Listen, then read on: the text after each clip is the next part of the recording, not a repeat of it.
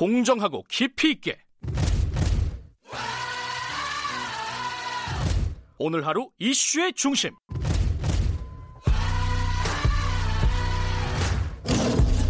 김경래의 최강 시사.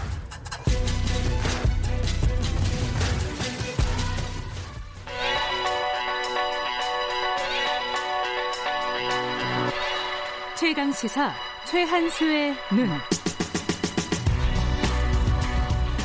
네, 최한수의 눈 경북대 경제통상학부 최한수 교수 나와 계십니다. 안녕하세요. 예, 안녕하세요. 이재용 삼성전자 부회장 재판 그 파기환송심이죠. 그게 네네, 원래 네. 기일이 지난주 금요일이었는데 예. 연기가 됐어요. 예, 예. 뭐 재판부에서 준법감시위원회 이거의 실효성을 뭐 파악해봐라. 이게 무슨 말이에요 이게? 예. 아 이거 답하기 전에 예. 제가 지난주에 방송 하나 틀린 게 있어요.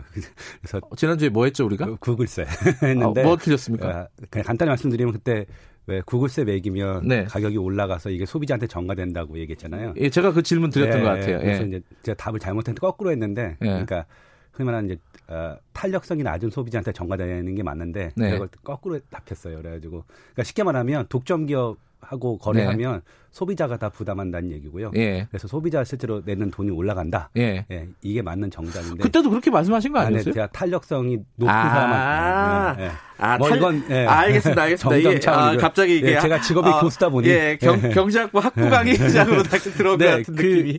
일단은 이게 원래는 이제 지난주 금요일이 재판 기일이었어요. 네. 그래서 원래는 이제 한 예상은 한두 번 더 하고 이제 사실상 선고하는 게 아닌가 이게. 그래서 총선 전에 결과가 나올 것 같다고 예상했는데 네. 갑자기 또 재판부가 입장을 바꿨어요. 음. 어, 재판기를 연기하면서 세 가지를 주문했는데 네. 첫 번째가 준법감시원회가 뭐 하는 곳인지 한번 설명해 봐라, 니들이. 어. 음. 삼성 쪽에? 아니 둘 다. 둘 다. 특검하고 어. 삼성 둘 다. 두 번째는 그 다음에 준법감시원회를 양형 조건을 쓸 수 있는지 한번 답변해 봐라. 둘 다. 그, 그 본인이 해야 되는 거 아니에요? 그다음에 세 번째는 더 재밌는 사실은 삼성한테만 네. 일부에서 어, 준법감시위원회를 양형 기준으로 사용하는 것이 봐주기라는 소리가 있는데 네. 다시 이거에 대해서 답변해 봐라. 이, 이거를 요구했어요. 그래서 말씀하신 대로 좀 아, 약간 앞뒤가 안 맞죠. 왜냐하면 그 작년 이제 10월에 네. 10월 말에 재판장이 준법감시위원회를 얘기하기 전까지 그 누구도 준법감시원회는 언급한 적이 없어요. 그래서 준법감시원회는 사실은 지금 정준영 부장 판사가 요구해서 만든 거거든요. 네, 네, 네. 근데 갑자기 당사자한테 니네 이게 근거가 뭐고 이게 아, 양형 기준으로 사용될 수 있는지 답변하라니까 얼마나 사실 뭐 속된 말로 벙치겠어요. 네, 지금 재판은 그런 상황입니다. 이 준법감시위원회가 만들어졌는데 거기 지금 위원장이 이지영 변호 김지영 아 김지영 전 대법관 전 대법관이라서 이게 네. 어 원래 이제 암암리에 있었던 정관 예우를 아예 공식적으로 만든 거 아니냐 이런 얘기도 있어요, 사실. 저도 사실 처음엔 이 생각은 못 했는데 네. 많은 어, 분들이 지적을 하시더라고요. 그러니까 지금 이제 준법감시원에 누가 소속돼 있냐면 이제 전 대법관, 네. 이지영 전 대법관, 그다음에 봉욱 전 법무부 차관, 네. 그다음에 뭐 시민단체 인사, 학계 인사 이렇게 들어가 네. 있어요. 그러니까 일단 명망가죠. 그래서 이 명망가들이 뭔가 삼성에 대해서 입장을 내놓으면 네. 즉뭐 준법감시원회가 잘 작동하고 있고 뭐 내부 감독기가 잘 작동하고 있다 이러면 굉장히 양형의 우호적인 사유죠. 네네. 근데 이게 본인이 주장하는 것보다 피고인 본인이 주장하는 것보다 굉장히 설득력이 있겠죠. 음. 그러니까 이런 맥락에서 사실 이 김지영 전 대법관을 변호인으로 사용한 것과 그러니까 네.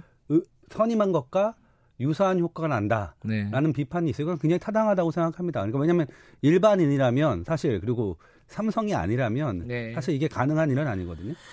알겠습니다. 근데 이제 아까 정준영 판사 얘기했잖아요. 지금 네. 부장판 어, 그 재판부를 주심 판사입니다. 그죠? 예, 예.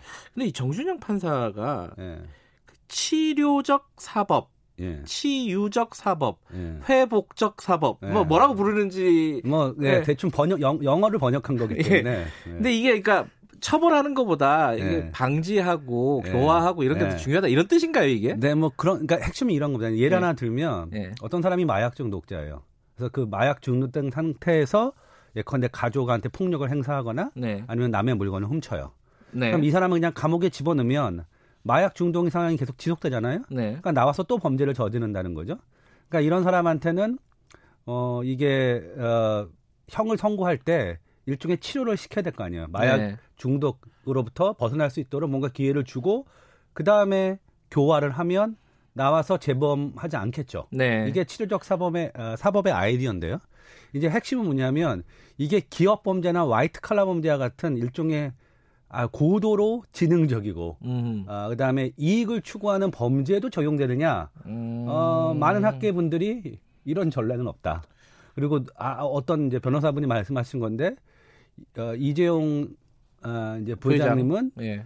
아, 치료적 사법의 대상이 아니라 사실은 엄벌적 사법의 대상이지 음. 이게 왜 치료적 사법이냐 이 사람한테 이재용 부회장이 마치 치료가 필요한 것처럼 이런 느낌이 그렇죠. 단어에 그러니까 단어가 뭔가 이게 느낌이. 자기 충동에 못 이겨서 범 그러니까 치료라는 게 뭐냐면 의지나 논리에 무와 무관하게 충동에 못 이겨서 뭔가 범죄를 저지르는 거거든요.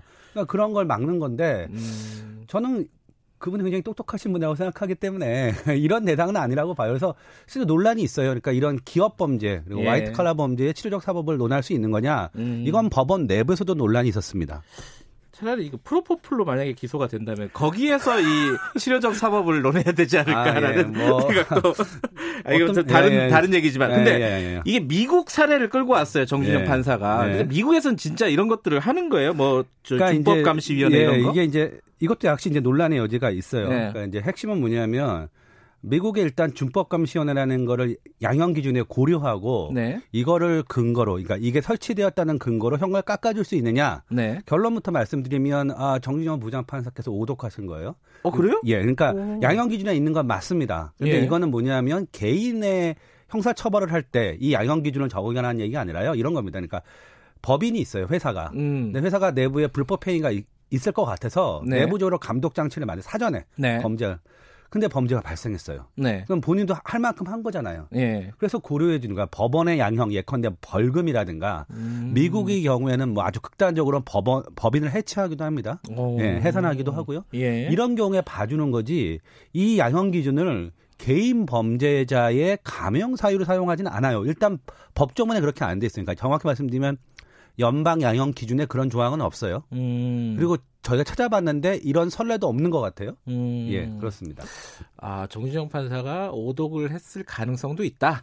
아. 야, 뭐, 제가 보기엔 원문을 확인해 뭐, 이제 확인해 봐야겠지만, 예. 예. 2참론을 보신 것 같아요. 네, 알겠습니다. 그, 근데 이제 뭐 법원 쪽에서는 이렇게 진행된다 치고, 일단은 삼성은 만들었어요. 준법감시위원회라는 거를. 예, 김지영 예. 변호사, 아, 전 대법관을 예. 어, 위원장으로 하는. 예. 그 실제로 모여서 회의도 했어요. 예, 예. 뭐, 어떤 회의를 하는 거예요, 진짜로는? 일단 그걸 잘 모르겠어요.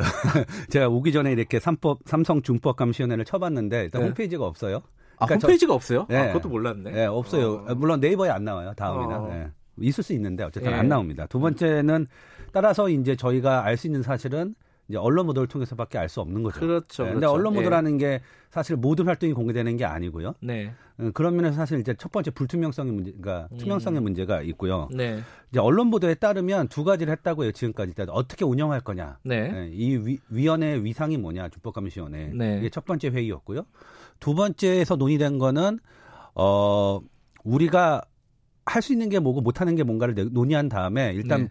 어, 계열사 보고를 받았다고 해요. 네. 그래서 내부적으로 어떤 어, 준법감 시스템을 구축하고 있는지, 그다음에 이제 이 삼성 건에서 문제가 됐던 게 어, 삼성그룹들이 이제 계열사들이 대외 기부 같은 거, 네. 예, 이런 게 이제 문제가 된 결국 이게 정치자 불법 정치자금을 사용된 거잖아요. 음, 그래서 네. 이걸 보고받았다고 해요. 음. 예, 이게 답니다. 제가 알고 있는 사실은. 예. 알겠습니다. 그 우리 복습 하나 해볼게요. 그 예. 지난달에 출연하셨을 때 재벌 총수의 사법 처리가 예. 경기에 부정적인 영향을 주느냐 마느냐 이걸 연구하셨잖아요. 예, 예. 그때 결론이 뭐였죠? 아, 생각보다 일단 첫 번째는 에, 유죄 선고 자체는 계열사 주가 영향을 주지 않고 네. 가장 큰 이유는 집행유예를 받았을 때와 실형을 받았을 때 주가가 혼재하는데 예. 놀랍게도 집행유예를 받았을 때 네. 오히려 계열사 주가가 안 좋아지더라. 재벌 총수가 그러니까 풀려났을 때 예, 이게 결론이었죠. 그 일단 2심에서 집행유예가 나온 거잖아요. 네. 그죠? 네. 그럼 이번에는 어 이렇게 물어보면 안 되겠구나. 어떤 게 바람직하냐고 이건 판사한테 물어봐야 되는 거고. 그렇죠. 이건 제가 네. 답할 건 경제 정의 측면에서는 어떻게 생각하십니까? 아, 그러니까 법리의 문제가 어, 그러니까 시, 우리가 이제 이런 거죠. 어, 아까 치료적 사법을 얘기하셨는데 네. 이제, 어, 더 중요한 건 이제 법률의 어, 위하적 기능 혹은 어, 일반 예방적 기능이에요. 아. 네, 그러니까 형벌에. 그래서 예.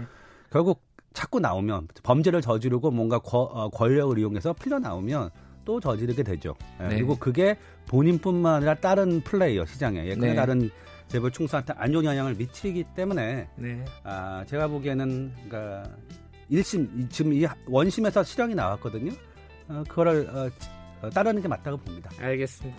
여기까지 드릴게요. 고맙습니다. 네, 감사합니다. 경북대 최한수 교수였고요. 2부는 여기까지 하겠습니다. 잠시 후 3부에서 다시 뵙겠습니다.